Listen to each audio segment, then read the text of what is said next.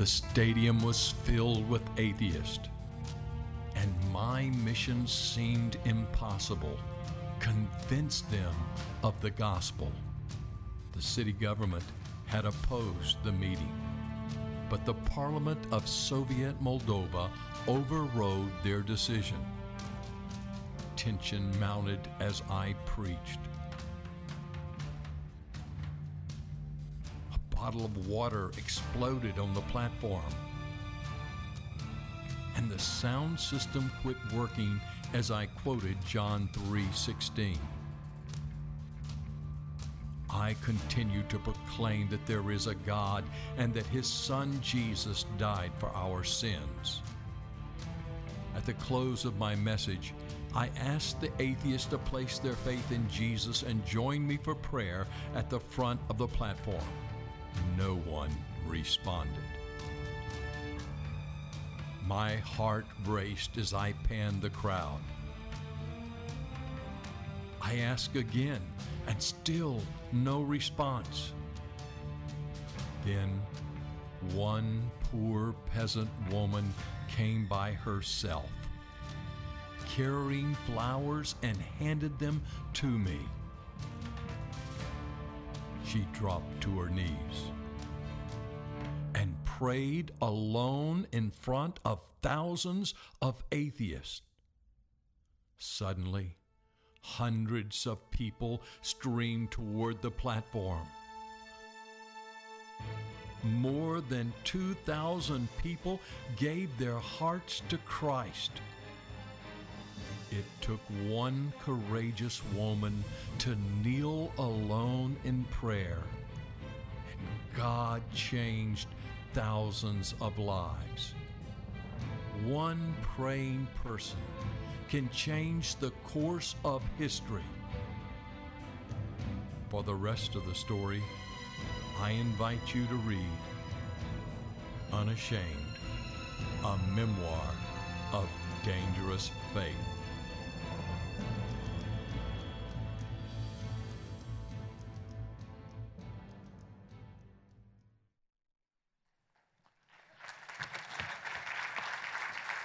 Amen.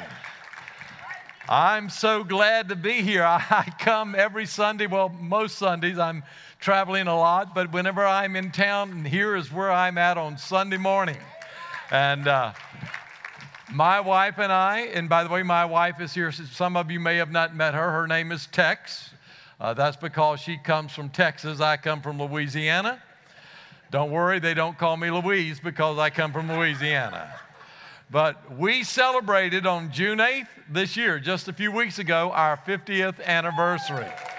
And uh, God has been so good to us. And so we, we felt it was appropriate that uh, this book has just been released, my autobiography, written by Jerry B. Jenkins, the author of the Left Behind series. And, and the first place for us to make it public was right here at Alamo City Church.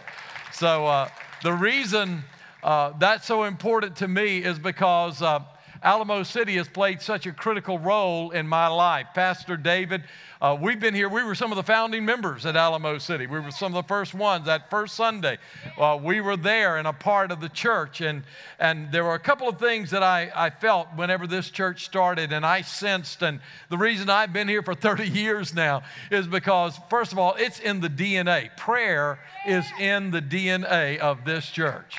People pray. Ever since the beginning until now, this has been a praying church. And when my wife and I came to San Antonio, we said, you know, we're going to all of these places and, and we need people who will pray for us. And this church has been a praying church and has prayed for us. And I just want to say thank you. To, today. So, thank you, Alamo City, for standing with us in prayer. The second thing is, uh, Pastor David is a man of prayer. You know, we see him here publicly and we can hear his messages. And I don't know about you, but God has just spoken to me and, and it's just been consistent week after week after week for years now that God has had a word for me through Pastor David. And I don't know about you, but for me, God has spoken to my heart and I appreciate that so much. But even more than that, I know the reason God has had that word for me is because David has been a man of prayer. David is a man who seeks the face of God. And, and so, because he seeks the face of God, God's blessed him and God's used him. And literally, people around the world as a result of his ministry here at Alamo City. So, uh, I, I'm just so thankful to be able to be here today and share with you the rest of the story. And by the way, the rest, I said the rest of the story in the book. Well, there's a part of the rest of the story I want to share with you this morning. Uh, uh, from, from this video, and that is that you may not know this. As I said, prayer is in the DNA of this church. When it first started, that what happened there was at the early beginnings of this church, and the church had been praying for me. My wife has a prayer group that she's met with for, for 30 years now, ever since we've been in San Antonio. She's met with a group of ladies every Tuesday. They pray together. They pray for world evangelism and for revival, those two things. And uh, early on, when that happened, I was going to Moldova. It was still the Soviet Union. Nothing like this had ever been done there. And so this was a very historic meeting. We were going, as I mentioned in the video, there was a lot of tension surrounding this meeting. And I asked those ladies in my wife's prayer group if they would pray for, for God to work, for God to move in Soviet Moldova. and God, as you saw on the uh, video there, God did work, and we saw many people come to Christ. But one thing that you didn't see was this. In my wife's prayer group was a lady. That lady was a member of Alamo City Church. That lady was a praying lady. And that lady, after I came back, I shared this story in our newsletter. I uh, showed some pictures that you saw there and put it in our newsletter and, and shared the story of that lady coming by herself and how many people came. And this lady from my, uh, my wife's prayer group called me and said, Sammy, can I come to your office? There's something I need to show you. And she came to my office and she brought with her her prayer journal that she had typed up on her computer. She typed in every day how God impressed her to pray. And she had been praying for this meeting in Soviet Moldova, and she recorded the impressions that God had placed on her heart. And she had prayed, she had written out, she had seen in her mind just a poor peasant woman in Moldova. And she had prayed that God would give that poor peasant woman the courage to do whatever it was that God was telling her to do. And that woman came in front of thousands of atheists knelt down, gave her life to Christ, and thousands followed her example. One praying person in Moldova impacted a stadium filled with atheists. One praying person in Alamo City Church impacted that one praying person in Moldova. The power of one praying person. I made a statement in that video. I said, one praying person can change the course of history. Those are not just words. I have beheld it with my own eyes. I have seen nations changed. I have seen communities transform. I have seen churches turn inside out, upside down because of one praying person. Now, in the scripture, there is a man who is, as I did a study of his life, made a tremendous impact on my life and really changed my whole strategy of ministry. Early on, I had been in the ministry for about 10 years, and as I did a study on the life of Moses, it changed my life forever. And I want to share with you just a little bit of the study that I did and how God spoke to my heart. And I pray that He will speak to your heart and that out of this, you will become one praying person.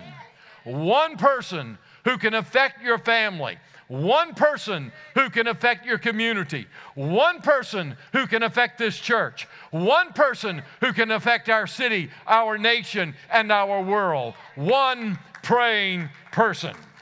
Now, if you have your Bibles, you can go ahead and turn there, and I'm going to give you a little bit of history. We're going to look at Exodus chapter 33, and we're going to look at verses 7 through 11. But before we get to the scriptures, there's, there's a description given of Moses in, in several passages.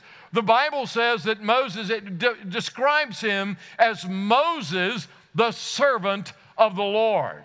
Another place calls him Moses, the man of God. Another place says that Moses was the greatest prophet to arise in all of Israel. Now, all of those are wonderful descriptions, and any one of us would love to be recorded in this book as being that kind of person. But there is one other description that is my favorite description, and it's this description that I believe is the reason that Moses had all of those other descriptions. And it's in verse 11, and it says this of chapter 33. It says, And God used to speak to Moses just as a man speaks to a friend. Now, Moses was the friend of God. The reason Moses was a man of God was because he was a friend of God. The reason Moses was the servant of the Lord was because he was a friend of God.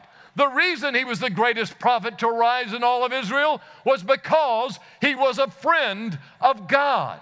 God wants to be our friend.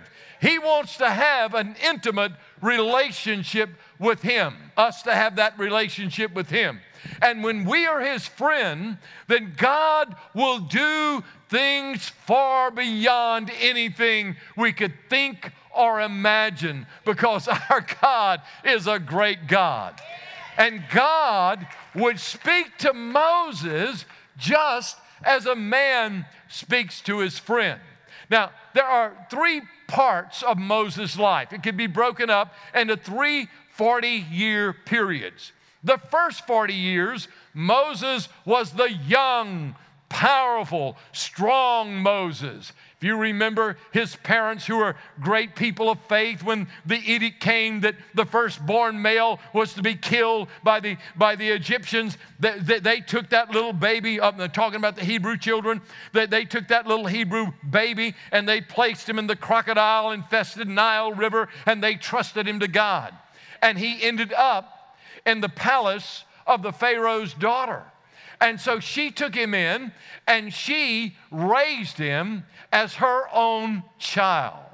Now, when that happened, Moses grew up with great dignity, with great skill, with great intellect, with great power at his disposal because he had access to everything in one of the greatest cultures of human history at that time. And so Moses was powerful, he was smart, he had all of these things.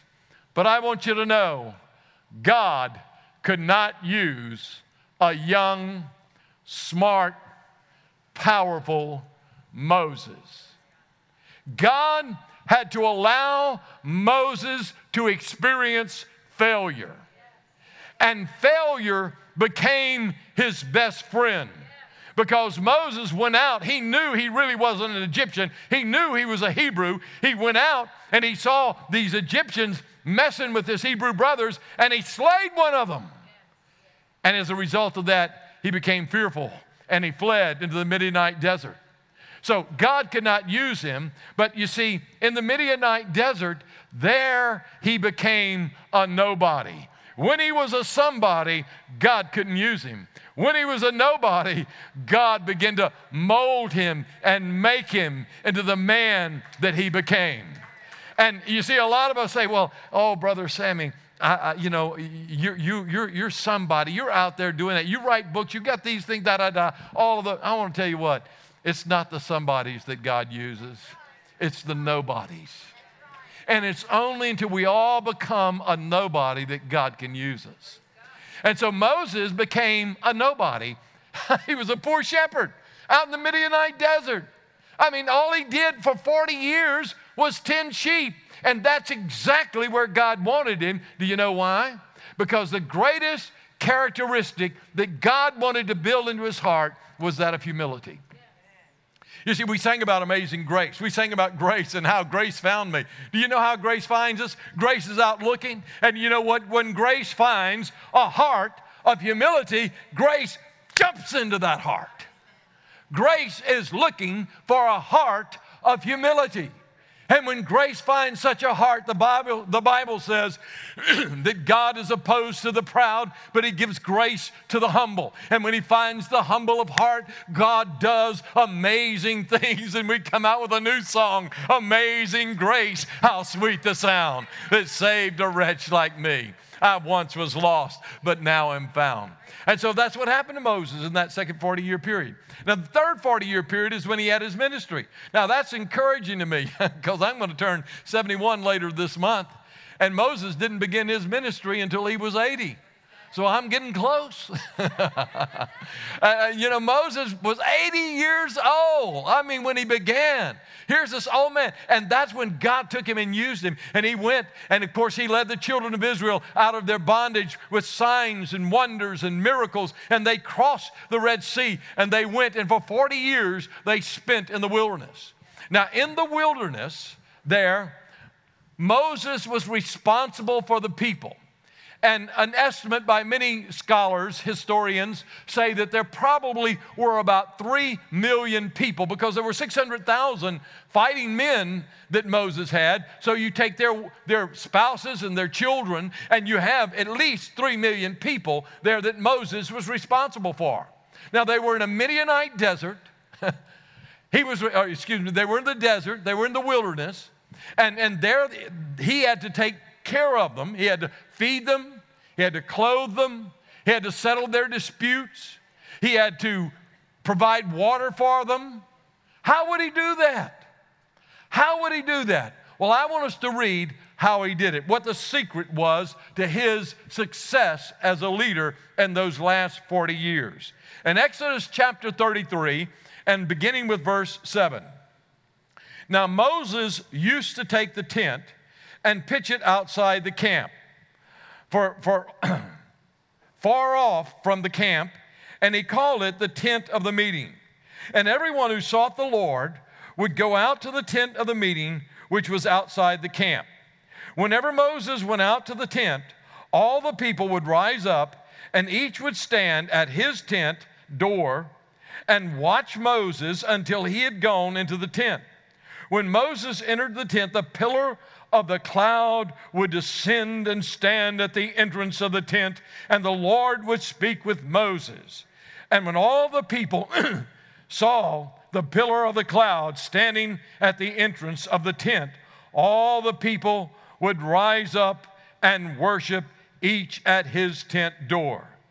Then the Lord used to speak to Moses face to face as a man speaks to his friend. And when Moses turned, turned again into the camp, returned again into the camp, his assistant, Joshua, the son of Nun, a young man, would not depart from the tent. Now, I want you to notice a couple things here. Moses had a place where he went and he met with God. He got away from the multitudes. He got away from the noise. He got away from the crowds. He got alone and he met with God. And that was the secret of his ministry. How would he feed the people? How would he clothe the people? How would he, how would he deal with these insubordinate people? He met with God. He had a place. He would get outside the tent and he would go there and he would meet with the Lord. He needed God's wisdom. He needed God's wisdom. I tell you what, if you read what these people were like, these three million people, a, a, place twice the size of San Antonio, a population twice that size, and they were, from everything we read and everything we know, I mean, these people were not easy to lead.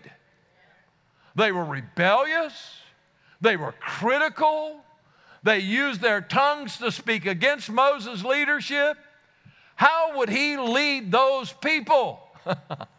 well, he had a place where he went and he sought the face of God. And he said, God, I need you. It was called the tent of the meeting. You know why it was called the tent of the meeting? Because that's where Moses met with God. And God would give him wisdom. And I tell you what, I, I, a lot of us say, "Well, Sammy, you know, man, I, I, boy, my work it's rough. You know, I've got, I got these problems. My family life it's rough. I need, I've got these problems. My, my life over here, these friends I have, man, it's rough. I've got these problems. I want to tell you what, whatever problem you has, have, God has the answer to. And you need wisdom. And before you do anything else, before you get into the noise, before you get into the battle, before you go into all of that stuff, you need to find a place and pitch a tent a place where it's just you and God, and you meet with God, and God meets with you. And I'll tell you what, God will give you wisdom. I don't know what, what, he, what kind of prayers He's answered for you. And there's a lot of my prayers He's answered, and there's a lot of them that have got a no answer to it, and there's a lot that I'm still waiting on. But I'll tell you what, there's one prayer that He always answers, and He always answers positively, and He always answers quickly, and He always answers in an amazing way. And you know what prayer it is? The Bible says, if any man lacks wisdom, let him ask of God, and he will give to all men liberally. God will give you wisdom, and you need wisdom when you go out into the world, when you go from here. And I tell you what, I love to hear Pastor David speak, but every one of us need to be listening to God every single day. We need to find a place and just get away and get along and say, God, I need you. I'm desperate for you in my family, in my ministry, in my home, in my work, among my friends. I need your wisdom in this situation. Moses needed God's wisdom, but he also needed God's provision. I mean, how are you going to feed three million people?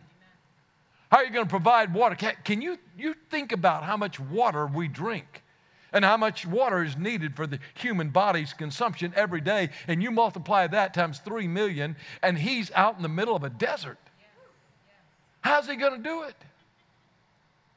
God was his provider. In fact, one morning they woke up and there was this flaky stuff all over the ground.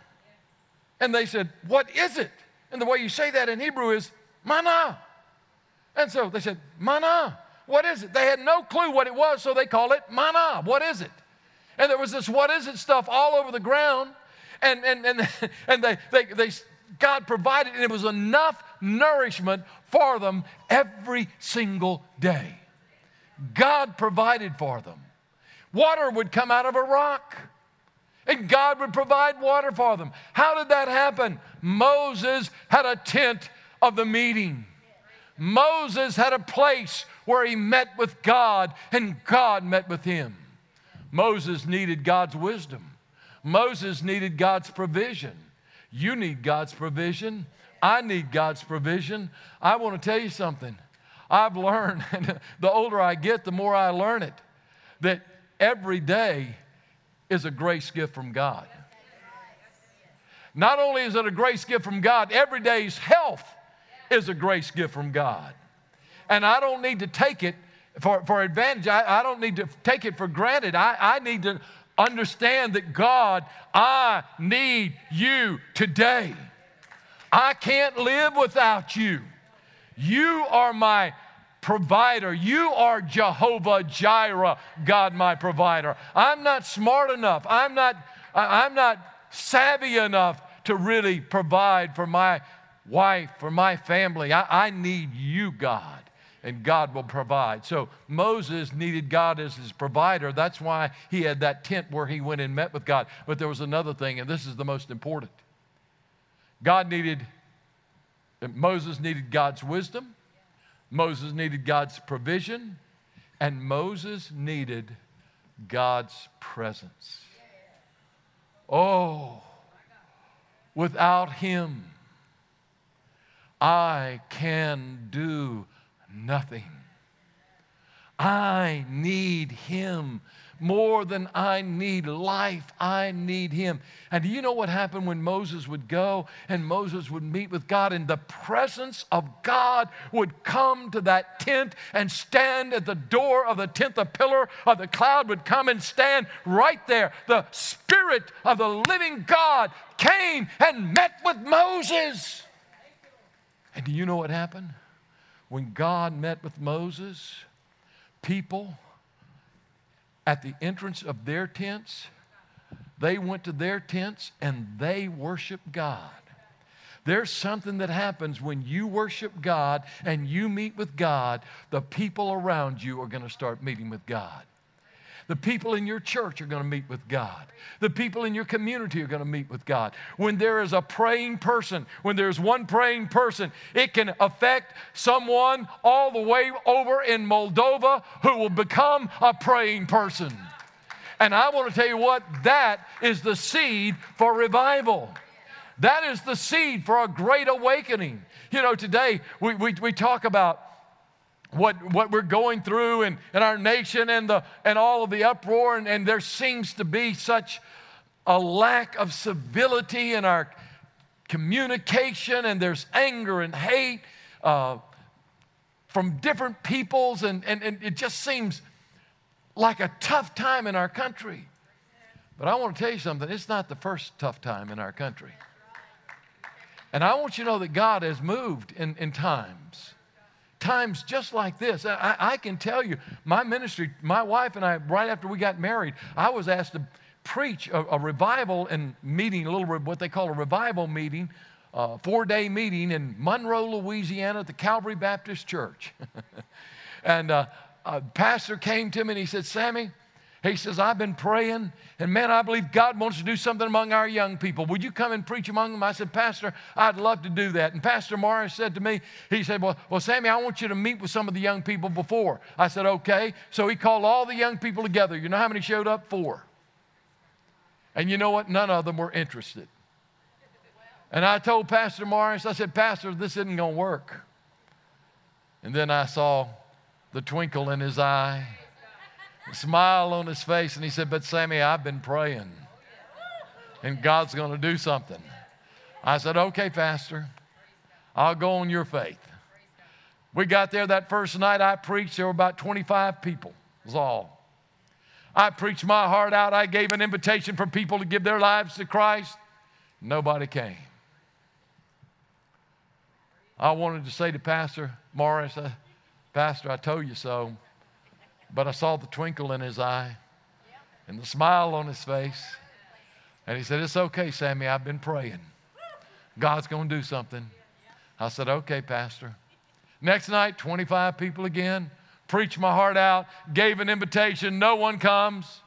We're about to close the service, and a man walks up to Pastor Morris and he's weeping and he throws his arms around him. And, and they, they talk a little while and they get on their knees and they pray. And Nobody knows what to do. And then he gets up, man gets up, and he's crying and he says, uh, I, am a leader of the young people in this church, and, and I've been a poor example. I've been a poor role model, and I just got down and asked God to forgive me and cleanse me.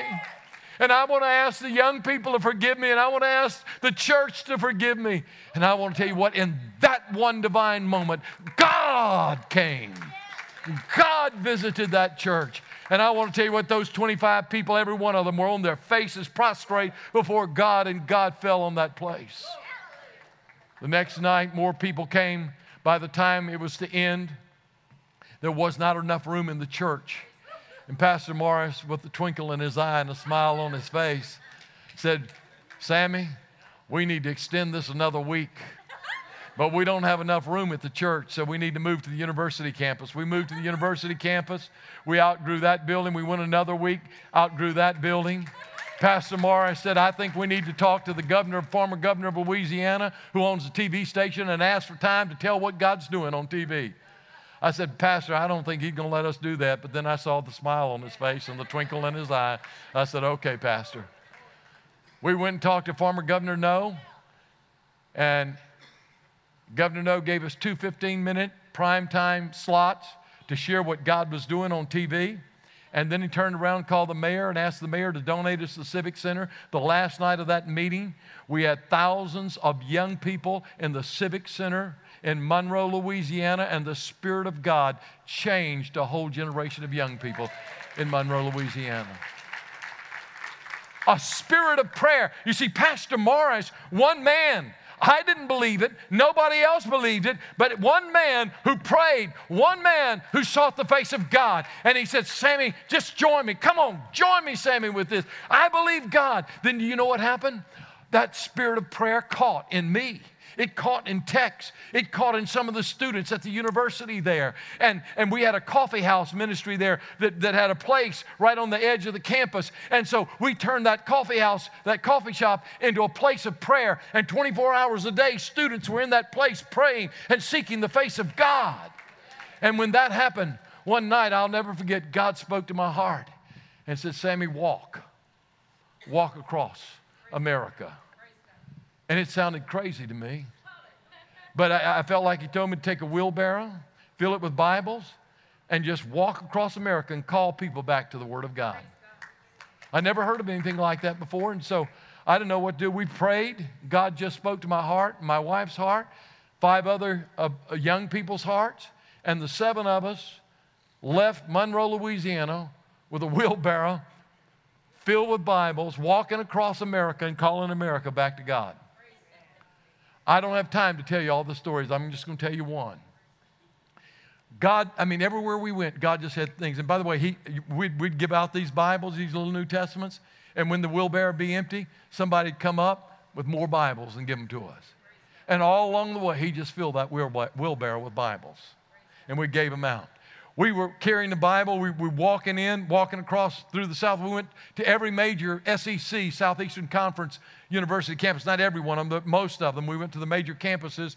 And so we went to the University of Alabama. After the University of Alabama, we went to the University of Georgia. We walked onto the campus of University of Georgia with this little wheelbarrow loaded with Bibles, young people. And one of us was holding Bible up. And uh, that very day, there had been a great tragedy in America. Kent State, at the university there. National Guardsmen went in, there were protests taking place. National Guardsmen went in, shot some of the students, and protests and riots broke out across America on ev- almost every major university campus. When we walked on to the University of Georgia campus with our wheelbarrow filled with Bibles, students had taken over the administration building and we were threatening to burn down the administration building. We walked on the campus saying, What in the world is going on with our little Bibles? And students from some of the campus ministries came to us and said, Sammy, would you pray with us for peace? And so we joined them in praying for peace on the campus.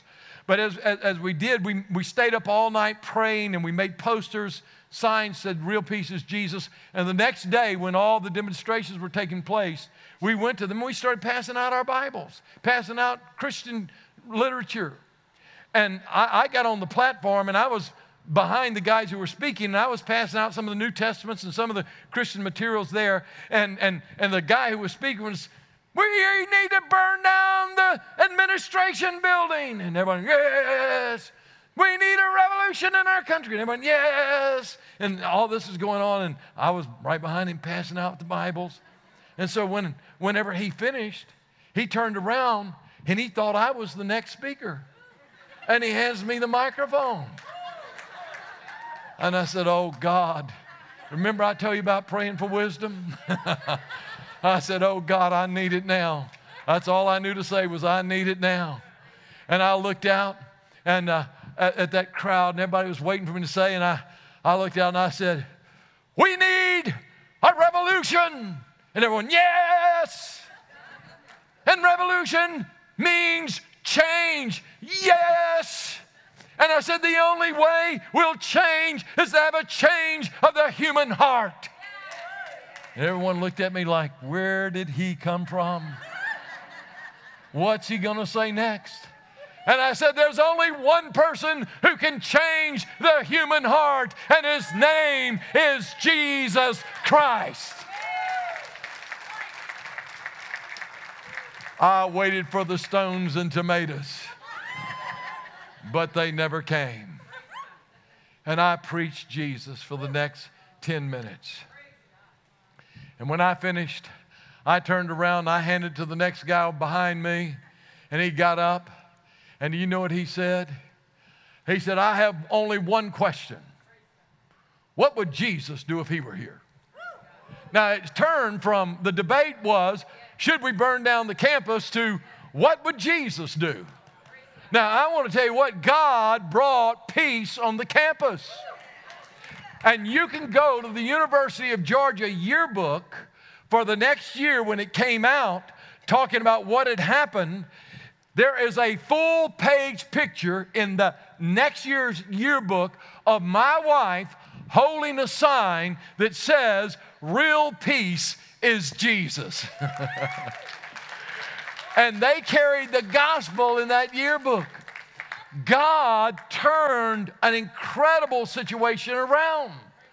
It all began with one pastor praying. And then when he met with God at the tent of the meeting, then something happened to Sammy, and Sammy met with God at the tent of the meeting, and something happened to Tex, and she met with God at the tent of the meeting, and Ken, and Richard, and Ray, and Connie, and Charlotte, we all met with God at our own place. And then it spread. And what, and I'm not saying this itself, but at the same time that this was happening, God was doing something in other places. Asbury College campus, there were students who were praying. And one divine moment, a chapel service that was supposed to last 30 minutes ended up lasting seven days and seven nights without stop. People flew to Lexington, Kentucky, drove out to Little Wilmore, where Asbury is located, Methodist College and University. And, and, and the Spirit of God began to move on college campuses and seminary campuses all across America. Out in California, God was doing the same thing. God began to move. You see, one praying person can change. And when one praying person prays, those at their tents will meet with God. And when enough people all over begin to meet with God, that is what we call revival. That is what we call spiritual awakening, the presence of God among His people. And that's what we need. We need one praying person. But there's something else that we need to understand. When we go to meet with God, our primary objective is not to tell God what to do, but our primary objective is to hear what God wants us to do. You see, when Moses met with the Lord, according to verse 11, the Lord used to speak to Moses just as a man speaks to his friend. And God will speak to us. You say, Sammy, how will God speak to you? Listen, this book God will speak to us through this book. You know, every Sunday when I come here and I listen to Pastor David, I want to tell you what, I walk away with something. I really do. I'm not just saying this. I walk away with something God's spoken to my heart. My wife and I normally talk about it. You know, we don't have roasted, a roasted preacher over lunch. We have praise and thanksgiving because God has spoken to our hearts about things. And, and but you know why God speaks to our hearts through Brother David? Because he preaches the word. He just, and sometimes it's not even what Brother David's saying. It's just when I'm, he's reading the word, man, God just speaks to me. And, and, and, and he preaches the word. And, and the word of God, you see, the Bible is, is not something that we legalistically read. We go to it because we're, it's bread.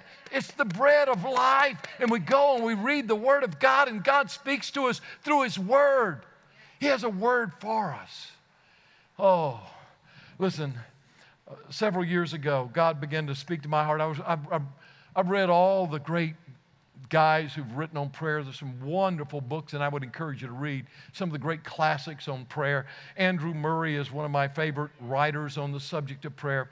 And I don't know if it was him or, or E.M. Bounds, but one of those said something about their personal prayer life that touched my heart. And this is what it said it said, The first thing I do is read the Word. I don't ask God for things, I don't talk to God, but I read the Word. And then, after I've read the Word sufficiently that God has spoken to my heart and I ask Him to speak to my heart, then my prayers begin to emerge from what God has said to my heart. And I said, That's interesting. And so I started doing that. Instead of reading the word. I, before, what I was doing is I'd tell God everything that was on my heart, and then I would read the word. And the Lord just put on my heart to start doing it the way He said. And by the way, this is not legalistic, not something, I'm just telling you from my own personal experience what God did to me. But when I started reading the word and just saying, God, speak to my heart, it changed the way I prayed. Because I begin to see things through God's eyes and not my own eyes. I begin to see things through what was on His heart rather than all the things that were on my heart. And then when I began to pray about the things on my heart, I had His heart for what was on my heart. And God would speak to my heart. And it was just, it was just such a, it, it just opened up the sense of God's presence for me. So I want to encourage you to know this that prayer is not just us talking to God, but a major portion of becoming a man or a woman of prayer is letting God speak to us and tell us what's on His heart. And the way you find that is in this book. Let Him speak to your heart. But one last thing that I want to say to you from this passage of Scripture I find it very interesting because in this passage, it says that there was a young man in the tent with Moses. His name was Joshua. And Joshua was the son of Nun. And you know, before we get to this place in verse 11, we don't find Joshua in, you know, it's not in this story, this particular story. But all of a sudden, it's sort, it's sort of like a little P.S. Joshua was in the tent. And you know what? When Moses met with God and God met with Moses and the people met with God and, and God met with the people, after all that was said and done, after all that was finished, and Moses left, young Joshua, a young man, stayed in the tent. You know why that was so significant? Because there was another generation that was going to need to know how to pray. There was another generation that was going to need to know that the, the source of wisdom. There was another generation that was going to need to know the place of provision there was another generation that was going to need to know the manifest presence of God. It's wonderful to talk about what God did in 1970 as I did this morning, but I want you to know the God of yesterday is the God of today. For he is the same yesterday, today, and forever. And his name is not I was that I was, but it's I am that I am. And he will be with us today. He will meet with us today. And we need a young generation. I want to challenge every young person in this room to get a vision, to be God's man, to be God's woman. We need a youth revival.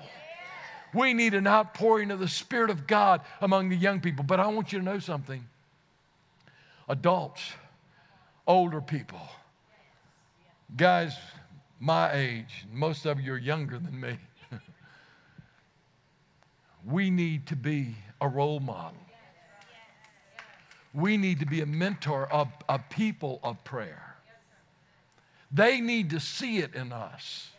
They need to see it lived out in us. And I want to challenge you to take this spirit of prayer, begin to meet together and pray together and seek the face of God together. I want to tell you about one young man today, one young man today, and this is what I'm going to close with. his name is Jolly. That's not his real name, it's a nickname. He lives in India. He grew up as a Sikh. He heard about Jesus, gave his heart to Jesus, became a follower of Jesus, believed on Jesus. And when he did, he comes from a, a very nice, wealthy home. And his parents put him out of the home, he was dead to them. He was on his own. There was a pastor that took him in, Pastor Nazir, precious brother, and just began to be a father, a spiritual father to him, and begin to help him to grow in Christ and, and be what God wants him to be. And, and, and he could, Pastor Nazir could see in Jolly that God's hand was on him. And so when I came over to preach there in, in the Punjab, Pastor Nazir said, Sammy, Jolly's going to translate for you. And I just want you to spend time with me. And I tell you what, he was like a sponge. You know, we'd stay at the same hotel together, but come down for breakfast. I could hardly eat breakfast because he was just pumping me with questions. We'd have lunch together. He'd pump me with questions. I lost more weight in India. I tell you, Jolly just so hungry, hungry and thirsty to know God, to walk with God. I began to share with him my burden about prayer, about revival, about evangelism, about reaching the world for Christ. And oh, he was just soaking it up, soaking it up, soaking it up. About three years ago, Jolly sent me an email and he said, Sammy, Do you think we could have, and he started, by the way, he started a church out in an area where there was no churches, started a church, and it was almost all young people who came to Christ. And, and this young church, he, it grew to about 200. And uh, he said, Sammy, he said, I've got all these young believers. I've got some of them who are, who are ready to be leaders, but, but, but they need more discipleship. Do you think we could have a Skype video call and you just disciple them? I said, let's try it. So we got 40 of these young people together. They met together. I called into the church on Skype and I could see them, they could see me, and, and we, I just ministered to them, discipling them for about three weeks. And, and he, he took his computer, attached it to a TV. They would ask questions, I would respond to them. And for three weeks, we did this. At the end of three weeks, he said to me, he said, Sammy, he said, you know what? I think we could do an evangelistic meeting with this. He said, You think we could do it? I said, I don't know. We can try it. He said, Let's do it. I said, Okay. We had an evangelistic meeting. 300 people showed up, 100 gave their hearts to Christ. He said to me, He said, Sammy, Oh, this is wonderful. He said, but we had a guy who came to that meeting who is a church planner, and he wants to plant a church in a village where there are no Christians, and he wants to know if we can do a Skype meeting there. I don't know. We can try it. Let's do it. We did a Skype meeting that, that place. A hundred people came to Christ and we planted a church. I don't have time to go through the whole thing, but for the next year we did six Skype meetings. They grew and they grew and grew until he said, Sammy, I think we ought to dream big. Man, I've been praying. I think we ought to dream big. I said, What do you mean, dream big? He said, I think we could have a, a meeting with 10,000 people in attendance. I said, You think so? He said, Can we try it? I said, Let's try it. We had a meeting, 10,000 people showed up not to hear a preacher on stage platform, but to hear a preacher through a screen from America. I was in my office in my home, preached to 10,000 people, and 5,000 came to Christ. We had so many people come to Christ, we said, we've got to do something to help these new believers grow. So we started a Facebook page. And on that Facebook page, uh, we put up videos that Jolly and I made on how to pray, how to seek the face of God. We started putting them up on, on, on a daily basis, every day, a new video. I, would make it in English and then he had translated into Punjabi. The first month on that Facebook page, we had 500,000 views. January 2017. It grew every month until May of 2017. We had 1 million views during May. I realized God was doing something. I started having the materials translated. We now have it in 10 languages. And we are averaging now 6.5 million views every month on Facebook in 10 different pages. But it began with a young man who would come to me at breakfast and say, Sammy, I got to know how do you pray? How do you lead someone to Christ? How, do you share Jesus? How do you disciple? How do you question after question after question? Hungry and thirsty. A young Joshua who refused when Sammy got tired. Sammy got weary. And Sammy had to leave the tent of the meeting. Young Jolly stayed behind. Sought the face of God. He told me, he said, Sammy, there is a spirit of revival that has captured the hearts of the youth of Punjab. You know what those, those young people are doing? And what I'm telling you is just Facebook, what the stats that I just gave you, just Facebook stats that we have. But you know what they're doing? They're downloading our stuff and there are hundreds and hundreds of WhatsApp groups that have been started. Some of you don't even know what that is. I didn't either, don't worry. But young people started these WhatsApp groups, discipling. Youth pastors started using their discipleship method as WhatsApp. using our videos that we're putting on there. Listen, God's given us tools that if there was someone who's meeting with God and mentoring a young Joshua to meet with God, and God came and God visited, God's given us tools that it could spread around the world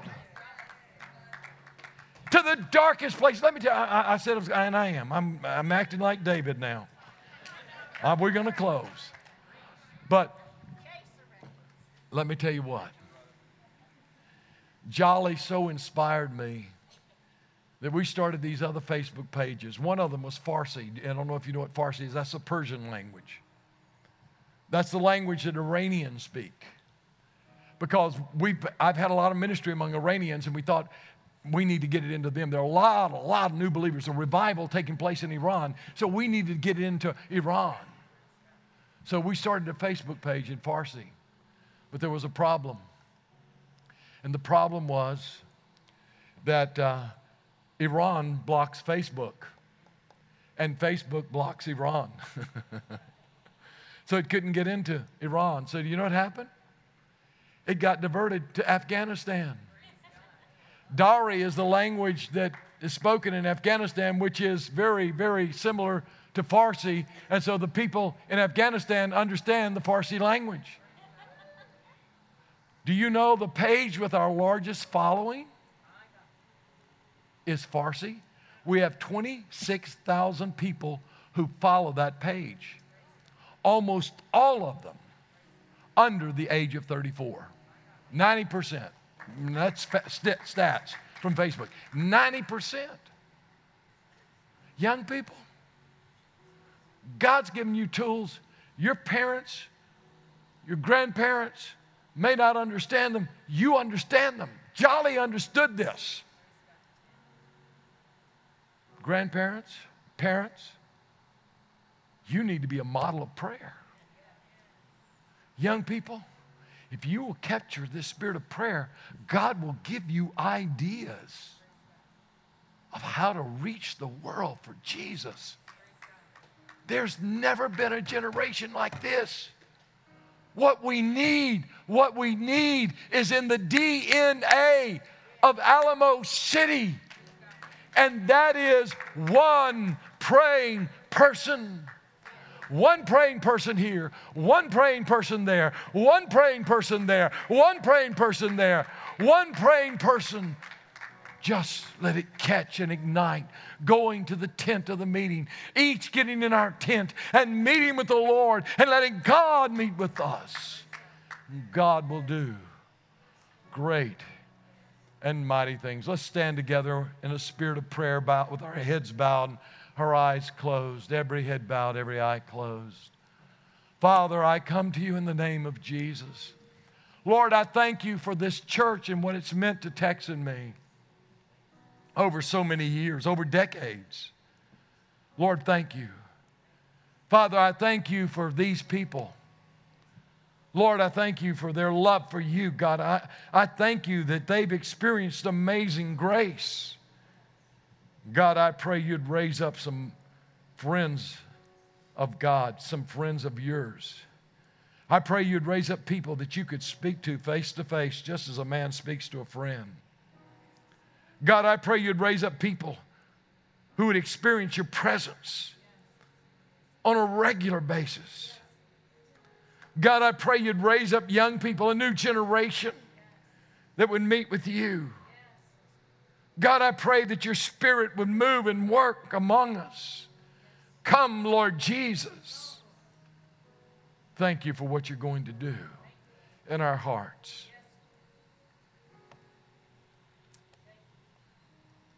Lord, I pray your Holy Spirit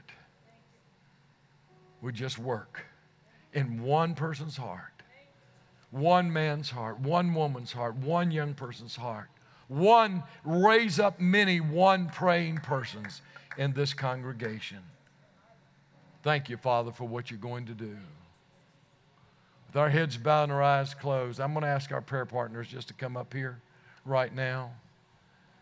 And as they make their way down here, I believe that God's spoken to many of you. And if God has spoken to you and you say, Sammy, I, I believe God wants me to be one of those one praying people, would you just lift your hand and say, Pray for me, Sammy? Pray for me. I believe God wants me to, to be a man of prayer, a woman of prayer. God wants me to take on this mantle of prayer. Amen, amen, amen, amen, amen. Father, thank you for the young people who've lifted their hands. Thank you for the adults who've lifted their hands. God, I pray that, Lord, it would be more than a lifting of a hand. I pray that, Lord, you would raise them up. Raise them up to seek your face until you come or until revival comes. Oh, God, I pray for, for you to move and work. Lord, I pray for prayers. I pray for intercessors. I pray for these women who lifted their hands, these men, these young people, Lord. Work in our hearts. Thank you, Father, for what you're going to do. Thank you, Father.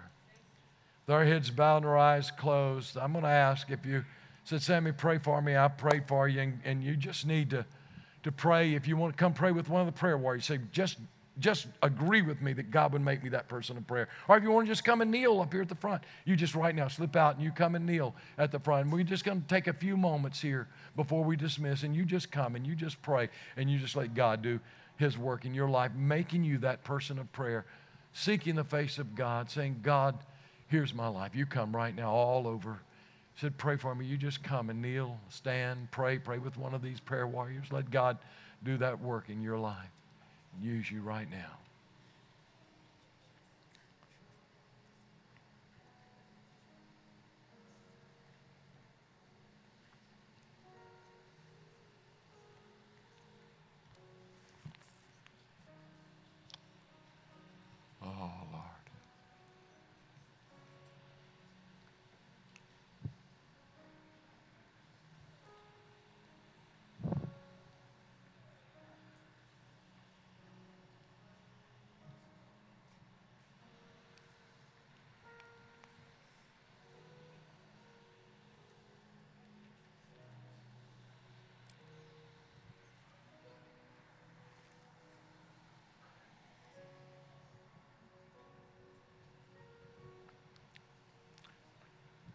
Anyone else? I'm going to pray over these here in just a moment, and then we're going to dismiss. Anyone else, you just come right now.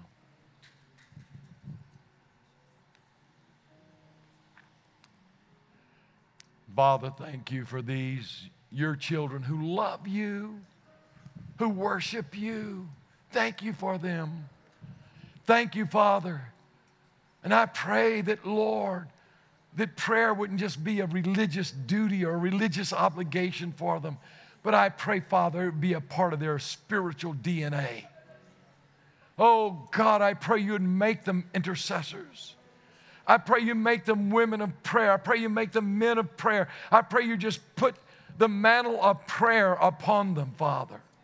I pray that, Lord, they would meet with you in the tent of their meeting, wherever that is.